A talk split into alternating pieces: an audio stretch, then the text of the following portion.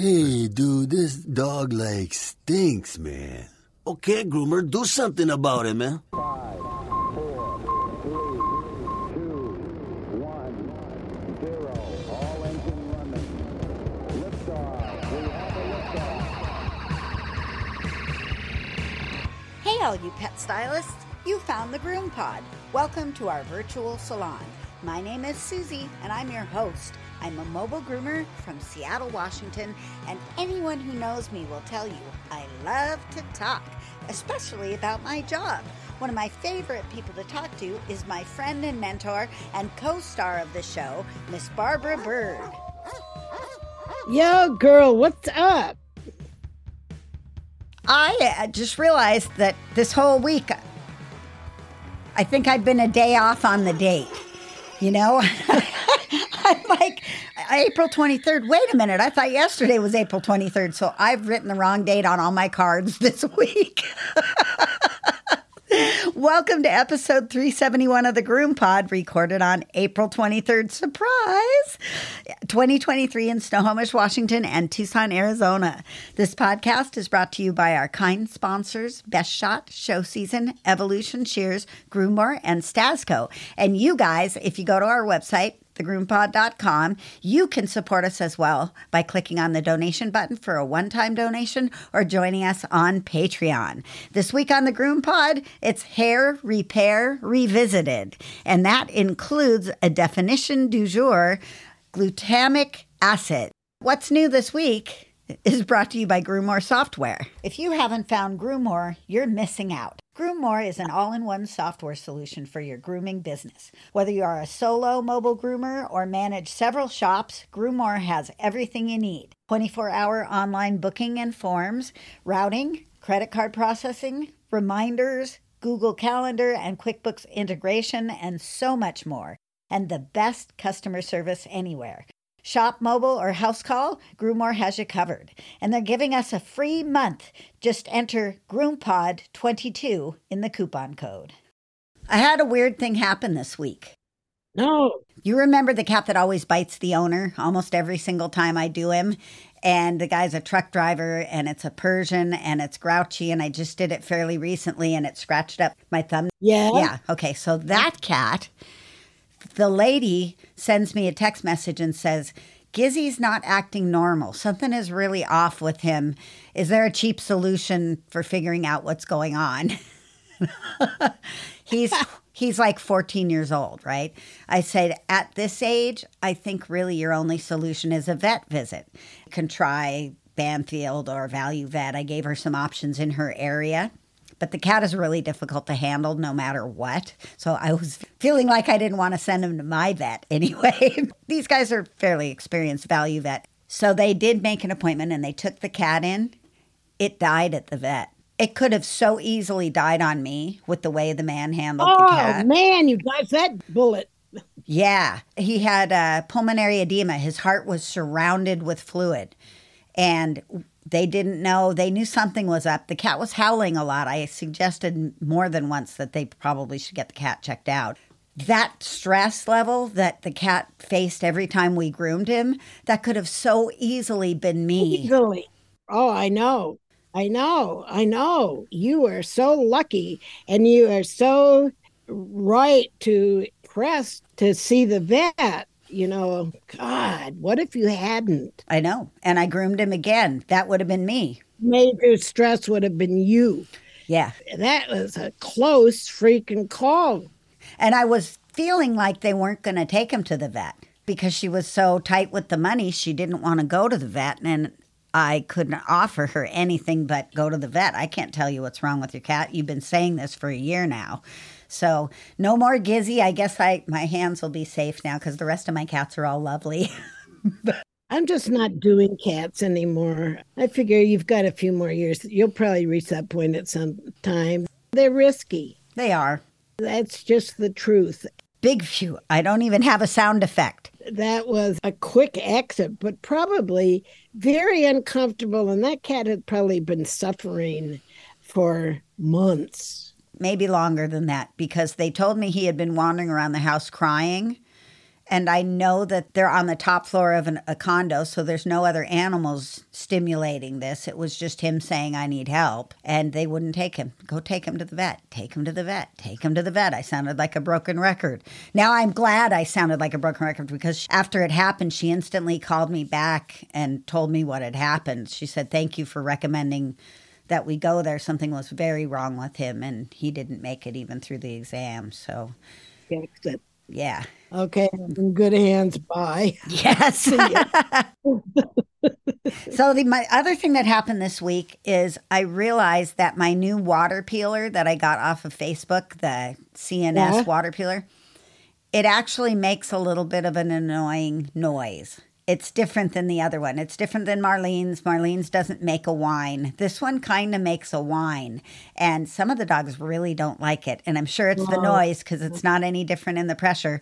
So that was kind of a quasi fail. I don't find myself using it. Instead, I've been using the old broken taped up one because it doesn't have the same quality of noise. And the other thing I figured out is now that noise is associated with the new table. And some of the big dogs didn't want to get on the new table. And I think it's because of the noise from the dryer. It's the only thing that was different. When I'm now revisiting them after I used the right nozzle and not that really noisy one. Now they'll get on the table again. My three week dogs are getting back on the table. And oh, I, I still love that table. That is the cat's pajamas that I can lift the dogs up and they can just walk over to the tub and walk back. And even though there's a little gap, most of them go over it just fine. I did find out that the top of my cabinetry, even though it was meant to be groomed on top of it, they surfaced it with the rhino liner and it gets slippery. So I throw a moisture magnet down so the dogs can walk on that. Plus, it's a different color, it's not black, so it's easier for them to see.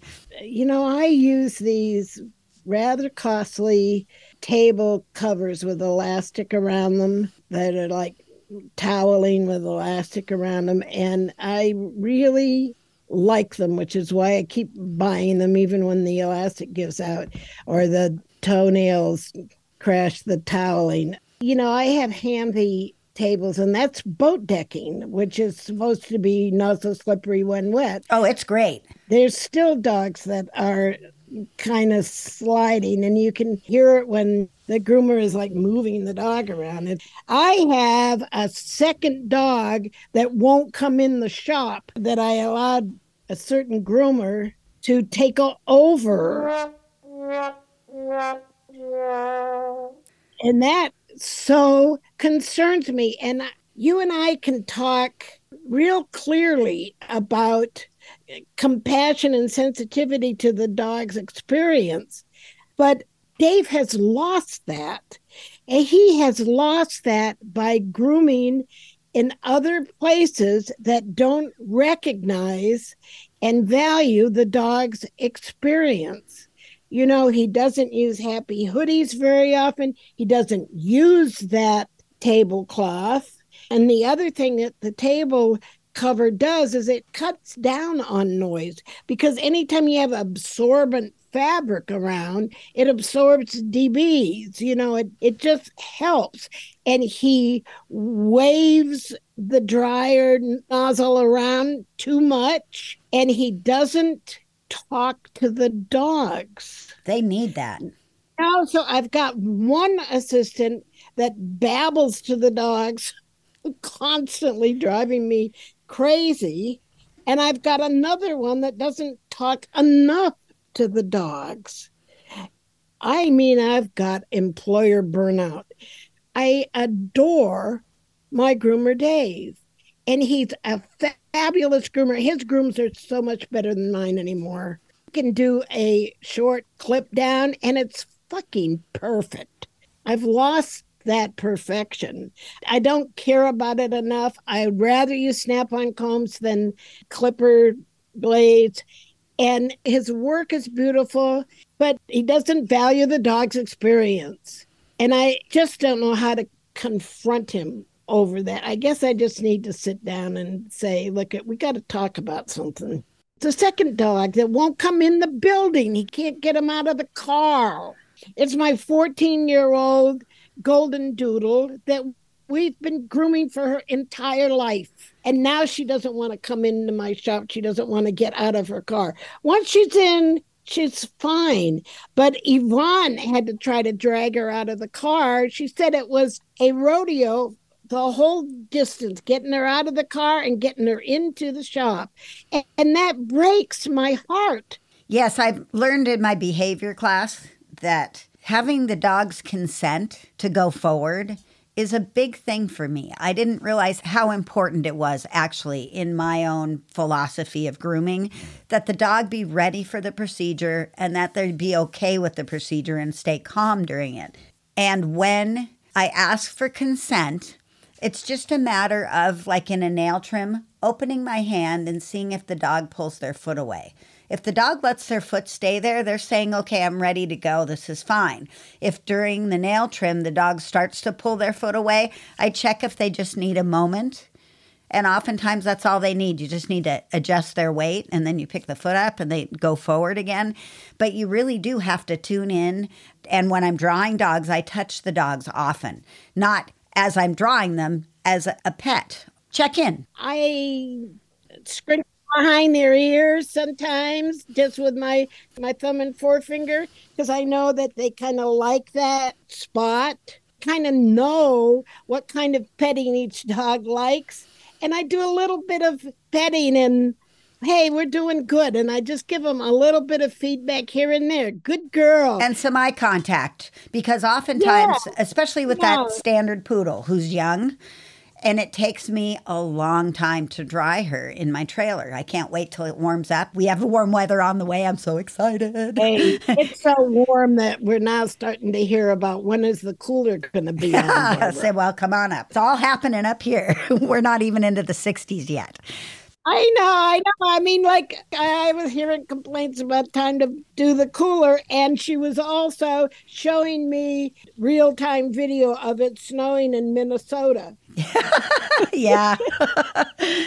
when I'm drawing a dog that takes so long, the golden retrievers, the big Australian shepherds, the few doodles that I do, I always notice when the dog starts to check out, you know, where they're just kind of standing on the table and staring away from you as you're drawing them. And I get their attention and let them know that I'm paying attention to them, not just doing this thing for an hour, you know, which is basically making you stand there or sit while I blow air on you. It's so important. The dog's experience is so important. It's like the biggest thing for me. I hear, well, it's just going to sound like complaints about my employees. I, I don't really want to do that. I just want to figure out how to get them the happy medium. I would like to get the one that talks too much to shut up some, and the one that doesn't talk enough to relate to the animals a little bit more. I think that he's not reassuring them that he's uh, paying attention to them. And I'm not sure that he is paying attention. He's not paying attention to them. They're actually right. And there's got to be a happy medium. But I, I have to say, Susy, that if I waited for dogs to leave their paw in my hand before I clip the nails, I'd be sitting around all fucking day. I do it all day long. I do it all day long. It's just my gift. I don't have a single dog that's going to just like, well, maybe I do and I don't know it. Yeah, you got to ask them. You'd be surprised. It changed my whole way of doing nails completely going into that class. These dogs that I have that won't let me do their heads, I can't just put my palm under their chin and have them rest it there and I then scissor their heads. It ain't happening. Mm, I'm working on that too. I'm transitioning on that, but it's what I do. It's my thing. But I can't scissor a poodle, so don't flip me off that much, you guys. And she flipped me off. I'm going to tell. I'm telling. I'm going to tell our listeners that you flipped me off. So, the other thing I found out this week is that some of the dogs actually prefer to be dried in the bathtub over on the table. Part of the problem with the table is they can back a little bit too far away from me. Sorry, I just snuck up on the microphone. That's probably annoying. I'll have to fix that later. They can step a little bit too far away from me, and I can't quite reach them comfortably. And I don't like that. That's my complaint. And that's bad for your shoulders. Right. So this week I've started doing most of their drying in the bathtub. Unfortunately, I can do about halfway up a golden retriever and down in the bathtub without going way out of my ergonomic safe space. So I've been doing as much of the bottom of the dog where the water doesn't drip right back down on top of it, then putting them on the lower table and doing the rest of them. And that has seemed to be a little bit more successful because I also had dogs that didn't want to go in. I've never had a dog not want to go in the trailer. Once they're away from mom and dad's eyes, they'll all go in the trailer. But yeah, I've had some very subtle changes. And so I had to adjust the way I was doing things. But it's a learning curve. I have an ergonomic problem that I need to face in my shop at my table because I have a table that is in view of the front door. And dogs, they like to be a certain direction so that they can see the door. And when I change and try to move them around so they're actually kind of facing the wall, if they look to the side, they're just seeing the corner, inside corner of the building. They're not looking out the window. They don't like that. And so I end up walking around my table and sitting at the other side of my table. Well, that chair, it doesn't elevate to the same height that my grooming chair does. I'm doing too much work with my hand over my head. Right, over the safe zone. Doing their heads like that. And, you know, it's kind of good for doing uh, the legs and doing the underline because I can kind of see up there and I can lift the back leg up and get around the underbelly there, around the private area, the inner thigh area. It's good for that, but it's not good for the head. And I'm coming home and noticing that I've got sore shoulders. My table doesn't go down anymore. This, this is my old electric table that I've had for like uh, 30 years, 35, 40 years, maybe even 40 years I've had this table. And it doesn't go all the way down, and I can't put it down low enough to be able to work on these heads. And so I need to get a higher chair. This is like years later i come to the conclusion god you know you need to be in the same height on the other side of the table. This doesn't work for you if you're going to do it like this. You either got to turn the dog or you got to get a higher chair. I have the opposite problem that it's making me laugh, actually. My table doesn't go high enough, and my chair doesn't quite go low enough. If my chair went two inches lower, I would be totally perfect with this table, but it doesn't quite go low enough for the smallest dog heads. so I'm, a- I'm stubborn and I don't want to replace my chair. Uh, but it looks like I'm probably going to have to find one that goes as i'm just high. so happy that you're using a chair oh yeah, because i remember right here on the groom pod when you wouldn't use a chair couldn't use a stool never mind See, I can learn too. I evolve. I'm not stagnant. I keep going. Yeah. I don't want to be stagnant. I want to keep learning. I never, I don't want to stop learning. I don't want to stop improving. I don't want to stop changing, Yep. you know, except maybe I won't change my hair much anymore. Oh, I like it the way it is. She's got a really nice new hairdo going on. It's a sweep over to the side, needs a little more color, but it looks really sharp. I think that's all that happened to me this week. Nothing else exciting. So, shall we move on? Let's move on to the real meat of the matter. Where's the beef? Let's do it. Okay, break first, and then we will come up with our hair repair revisited. Let me tell you about Best Shot's newest addition to the Ultramax Pro line. Ultramax Hair Hold is a flexible hairspray that can be layered on for a stronger hold. Ultramax Hair Hold Spray is great, but my favorite new product is called the Max, and I won't groom without it. It's a fragrance free, ultra concentrate conditioner and detangler. It reduces drying time and handles undercoat and tangles like magic. Just a few drops in the final rinse or spray it on and dry it in. Contact your favorite Best Shot distributor or learn more online at bestshotpet.com. Grooming success begins with Best Shot in your tub, made from the best stuff on earth.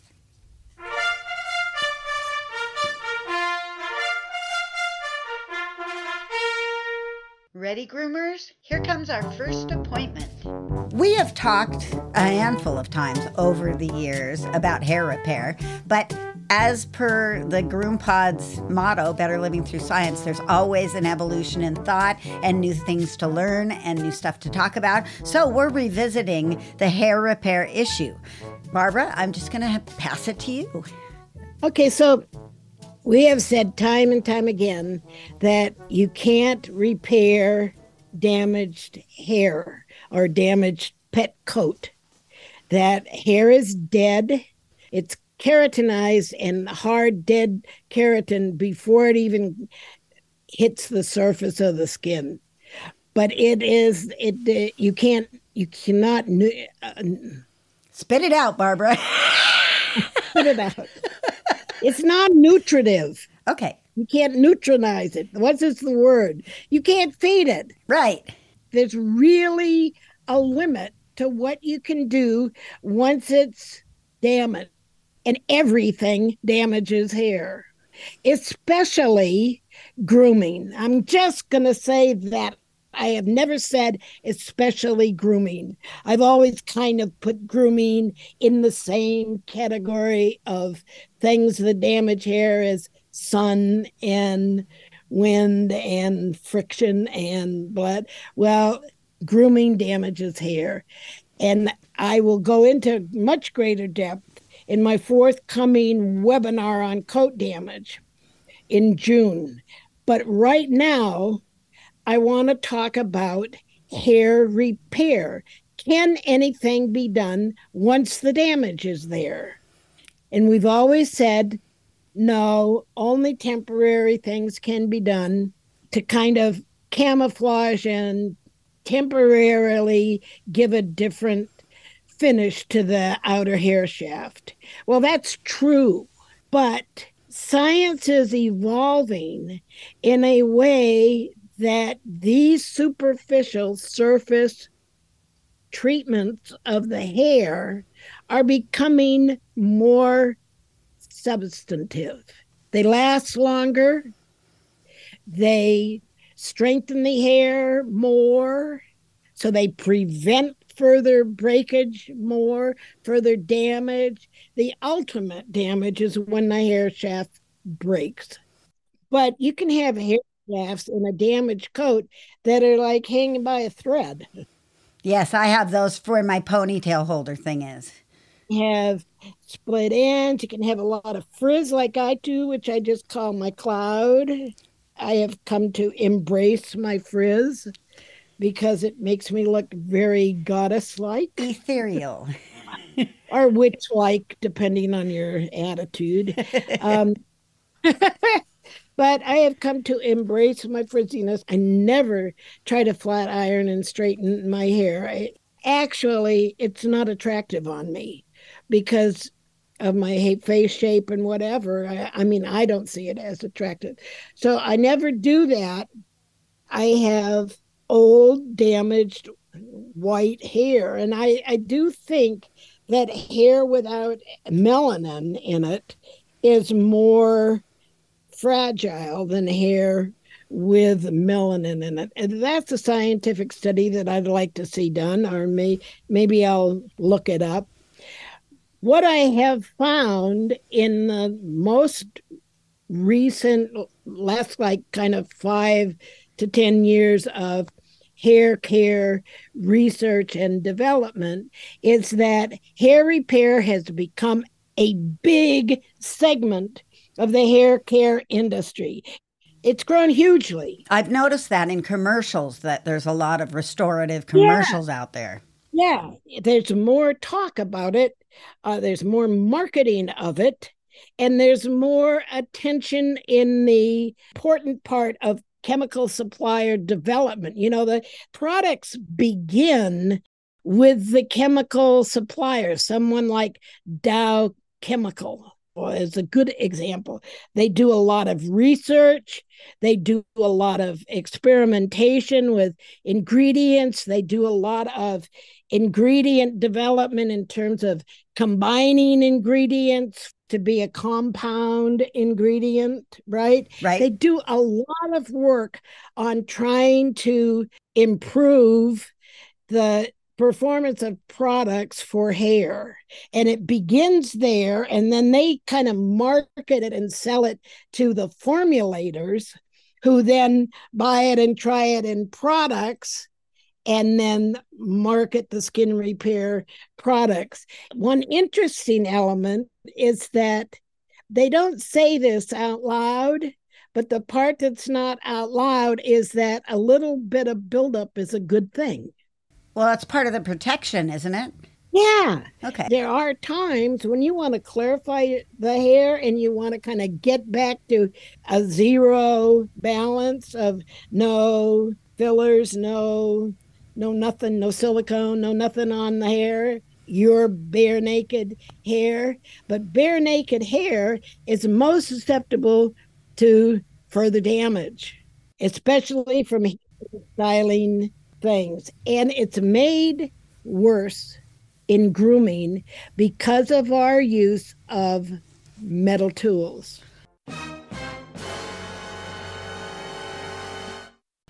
You never see, if you look at hair care gurus, they're going to say, and by all means, never use metal tools. They're not going to try to get you to use a metal comb or a metal brush. They're going to tell you, in fact, that it's more helpful to comb hair than it is to brush it. That brushing is the most, you know, like we used to think 100 strokes of the brush a day. Yes. That is so old, old. That is ancient fallacy. It wasn't right in the beginning. It's not right now. I think people who were brushing 100 strokes of their long hair every day had a lot of time on their hands. Had a lot of hands. That's a lot of work. that is a lot of work. Why do you think we do use metal combs? because our industry, our tools came from the farm. Okay. Hairdressing tools, they came from the bathroom. You know, they were developed for hair. Even back in the prehistoric days, they had big combs, wide tooth. They didn't have little fine tooth things. They had bone combs And wood combs. wood combs and they didn't use metal combs. Our tools come largely from the wool industry and were adapted to other animals in the farm and then moved into animal grooming in the home. We treat our animals' hair like it's wool. They don't groom wool more than once or twice before it becomes a scarf. And never when it's on the sheep. Well, They wash it. in 4 H, we used to. In 4 H, we would card the coat. Oh. That was these big flat slicker.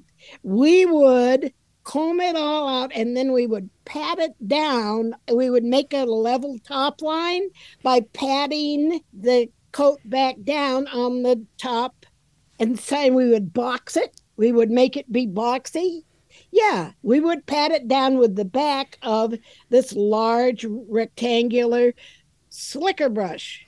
So, what's happening nowadays is that there's much more instruction on how to work with human hair than there is any kind of instruction about how to care for dog hair or animal hair, cat hair. Some things are kind of passed along by show people, but what gets passed along is a lot of mythology as well as important information, a lot of mixed information, some good, some bad. And most of it is just one person's experience. I don't think I've seen a really scientific grooming experiment, although I might not have found it yet. What I do find is that for humans, they're doing a lot of work on trying to find things that repair temporarily, but for longer periods of time, the broken and damaged areas of hair. And also, there's another big difference, and that's that more humans have long hair than dogs. Mostly, a groomer's work is cutting it. You know, how many full coated Afghan hounds do you groom? Zero. No, but I wish I could go back with what I know today and groom some of the ones that I've groomed in the past. I once groomed for a retired Afghan breeder, and she had like 10 of them, plus two Shih Tzus, plus two Siamese. What are those long haired Siamese? Himalayan. Something like that. Those long haired Siamese cats that are pointed and everything. She had a couple of those. I wish I could go back and work with those 10 Afghan hounds, maybe. Maybe I wish. Maybe I ought to be careful what I wish for. I don't wish for that. no, please. My mistake. Universe, you got that? Yeah. Take that out of the universe. Take that out of the universe. I'll let somebody else do it and I will instruct them on the study. but it's true. We do not regard hair as precious when it's on an animal and we're grooming it as when it's a human. Hairdressers are careful with how they put product in the hair. They squeeze conditioner through the hair instead of rubbing it. There's very little rubbing of hair if you're a well educated hairdresser. Drying is done by pat drying, not by rubbing. Everybody knows that dogs like to be rub a dub dub in the tub, but if it's a bearded collie, it's a bad idea. You do not want to rub long hair that has to have a long lifespan on a dog at all. It'll actually damage it. So there's just a lot of techniques and a lot of ideas and constructs and instructions that have never reached the grooming table, the groom room, because we regard animal hair as something less easily damaged or something that doesn't matter or something that that is just animal Not worthy of care.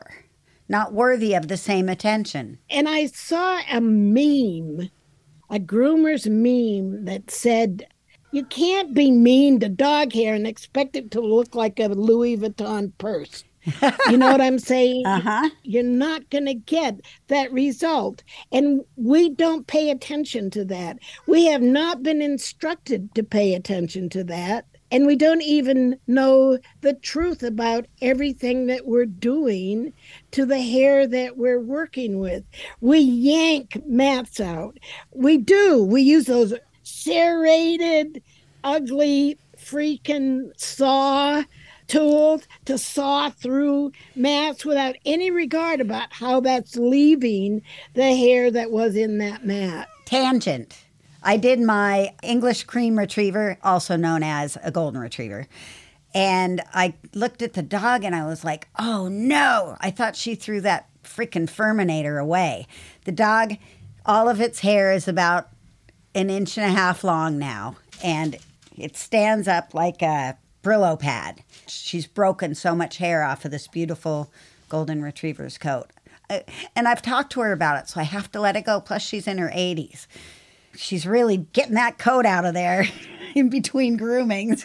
You know, every time somebody says, I did something or other with a Furminator, I say, throw that thing away. We've had this discussion, this lady and me, we've had it, and apparently, She doesn't get it. What you need to say is, would you use that on your hair?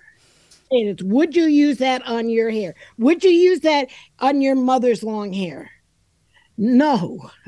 so we need to start treating our dog hair, if we care, if we're trying to prevent damage. Yeah we're trying to prevent damage and that and so i i really need to reach out more to dog show people and try to instruct them on hair damage and hair care because they're just making it up. I watched uh, i know i'm uh, i'm way off the hair repair thing. I'm into hair damage but that's where i went and i watched a top notch top of the level handler at a show take a Havanese out of a crate and start ironing its hair with a hot iron without any kind of protection sprayed on that coat. And at the same time, bitch about how the dog had been taken from his care and given to a, another handler, and the other handler ruined the coat. I had to just keep my mouth shut. That's a tough one. That was hard. It was a growth moment. It happens at the show, but if you watch someone with a fragile coat like a Maltese in full coat, they are being so careful.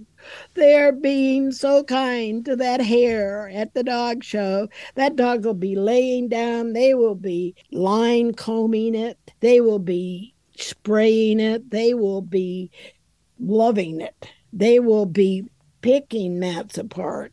You can do a lot of fast work at brushing and combing out a coat if you use good products and good drying technique and use things like the Pinello comb. The Pinello hybrid brush comb is the best first level of action for doing long coats. You should break it apart with the Pinello comb. It's not going to damage the hair nearly, and the dog is going to tolerate it a lot better. But let's talk about repair. So we have not even seen the beginning of hair repair in the dog grooming industry. One of the ingredients that has been used in several of the really top level hair repair product lines is glutamic acid. Can I go into that now? No, we need to take a quick break and hear from the people who are paying our bills, and then I will let you go with glutamic acid. Sometimes my clients don't like a walking air freshener. When these crazy people request a scent free option, I go right to show season. Show season True Tearless shampoo and hypo conditioner fit the bill. They are totally fragrance free and yet hold up on their own as good products. True Tearless has been expertly formulated to be gentle to the eyes, skin, and hair while maintaining good cleaning power. Hypo conditioner is a great option as well and it's one of our favorite conditioners with or without fragrance. So let's get fragrance free. Use True Tearless and Hypo Conditioner from show season today. Go to showseasongrooming.com. Chris Bear Anthony here, visiting the Groom Pod. So, if you know me, you know how much I love my Evolution shears. They are the only shears I actually use. So, check out all the options including customizable non swivels, at evolutionshears.com and give Abby a shout with any questions you might have. GroomPod listeners get $10 off and free shipping with the code GroomPod, so check them out today. Your hands will thank you. Groomers, take your seats. It's time for Bee Bird's Classroom. All right, it's all yours. Okay, so let's talk about glutamic gluta say it. Glutamic acid. glutamic acid is a non-essential amino acid part of protein that's important to hair. And it is found in some of these hair repair formulas. Not all of them. There's a lot of different ingredients that are helpful, but one of the things that pops up kind of repeatedly is glutamic acid. And I first found it in the Pantene rescue shots that I've reviewed before and that I really like. It's in other hair repair products.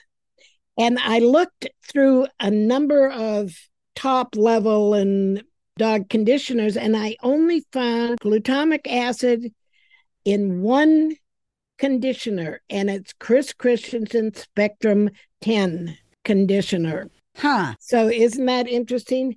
You see these ingredients, and I'll have to inform you that silicones are a big part of hair repair products, especially cationic silicones, as are cationic proteins. Cationic are ones that are called quats, and they say like hydrodipronium, anything that has IUM in it is a quaternized ammonium compound that has been made particularly substantive to hair. This means that it can build up. Okay. But here we go again. In hair repair technology, a little bit of buildup is a good thing because it keeps protecting the hair. You will see in marketing for some hair repair products that it will say you get further strengthening every time you use it. What is that saying? That's saying a little bit of buildup is a good thing. Yeah, Yes. That's what they're saying, even though they're not saying that. And then you can reach a point where buildup is too much. The hair looks mushy or stringy or whatever, and you need to clarify and go back to go or back closer to go. But there's going to be quaternized proteins. And by the way, pea protein contains a high level of glutamic acid. Oh. One of the reasons I was disappointed when iGroom reformulated and took out the pea protein ingredients, there, there were a couple of them in the original charcoal keratin formula. They ditched them, they ditched their glutamic acid. If you would like to just kind of take a look at modern hair repair technology, go to Croda International, C R O D A. They're a chemical company that's very innovative in that area. And you can read up about some of their ingredients, including their pea protein ingredients, which are used in their repair formulas. There's a lot of information there if you're geeky about this like me. and if you aren't, just tune in to me and I'll try to keep you informed. But pea protein is a good thing. Some time ago, a couple of people asked on the Groom Pod discussion group on Facebook, what would I put in my own shampoo or my own products if I formulated them? Yes. And I refused to answer the question. I just ignored it. And that's because the company's secret, people. Maybe someday I am going to formulate my own products and I'm not going to give away the ingredients now. All right. Pea protein would be in there, Okay. as would glutamic acid. I love drop coated breeds. I lived with Lhasa Apsos for years. I now have Maltese. I love the fluffy hair. I love long hair. Um, I had, now have long hair of my own. I like caring for the bearded collies that I groom. I would groom an Afghan hound. I love it. I love dog hair. I love to work on promoting a healthy long haired coat. And what we need to recognize about long haired dogs is that that hair has to last for a long, long time. And, and this is even true of double coated dogs like huskies and malamutes and those northern breeds, those German Shepherd coats, those primary hairs, the primary coat, the dark, thick, colored hairs, they stay in a resting phase. They grow out to a certain length and then they stay in a resting phase for sometimes as long as seven years. That's a long time to have to protect the hair. Yeah, so they're subject to a lot more what's called weathering or aging of the hair cuticle, which is another word for damage. weathering or aging is associated with chips and cracks and openings, holes in the hair cuticle, so that it becomes less and less hydrophobic and water repellent and more and more hydrophilic and takes on water and can become mushy. So, double coated dogs are very interesting because they have a lot of these finer less well protected undercoat hairs. The undercoat, you can look at it. You can look at it two or three hairs from the primary hairs and look at a, a, handful of undercoat and see what the difference in dimension and and property is of those two. You can uh, undercoat hair is so easily damaged and that's why it mats up in there so much more than the primary coat mats. The undercoat mats up because it's so easily damaged. And even shampooing without conditioning can damage that coat. Um, and UV radiation can damage coat. That's Those the sun, folks. What? That's the sun, folks. The sun. Sun is damaging to our hair, it's damaging to animal hair. It can take a black chow and turn it brown. I've seen that. Seen it, been there, seen it. There's n- nothing you can do about that. You can dye it, but hair dye does damage too. Right. By the way, color freaks, you know, that's one reason to be very careful with what you use. Bleaching is terrible on hair. Bleaching is how they create damaged hair in the laboratory for laboratory experiments. They bleach it. And then if they if it's not damaged enough from the chemical, they wash it four or five times with sodium lauryl sulfate.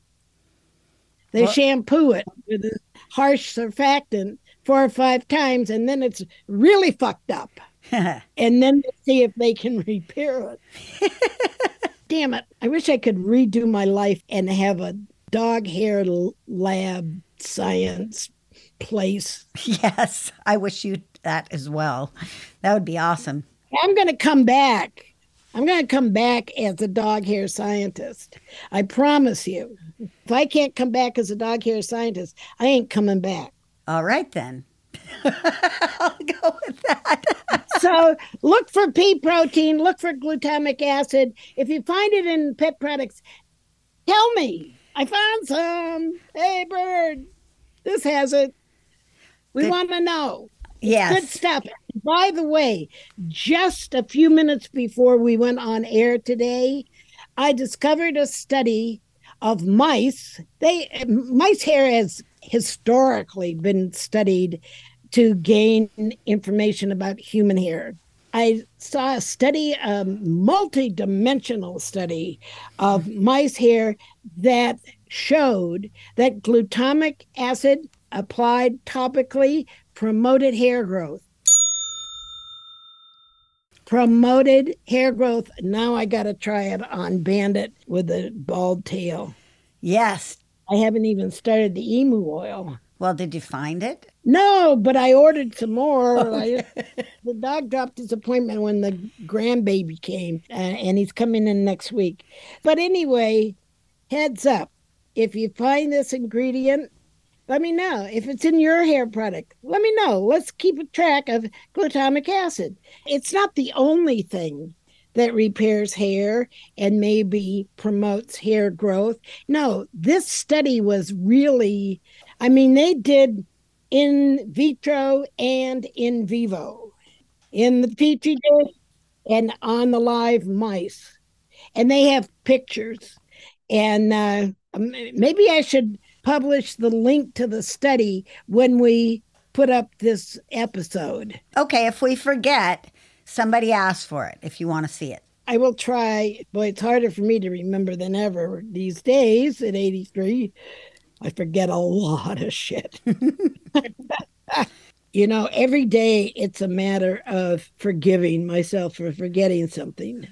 Every day. Used to just happen once or twice a year. Now it happens every damn day. I have to forgive myself. But that's the thing. I've learned how to forgive myself Yes, it's part of the aging process. because I forget I made a mistake anyway. well, okay, that was fun revisiting hair repair again because it's constantly changing. and it's becoming more real.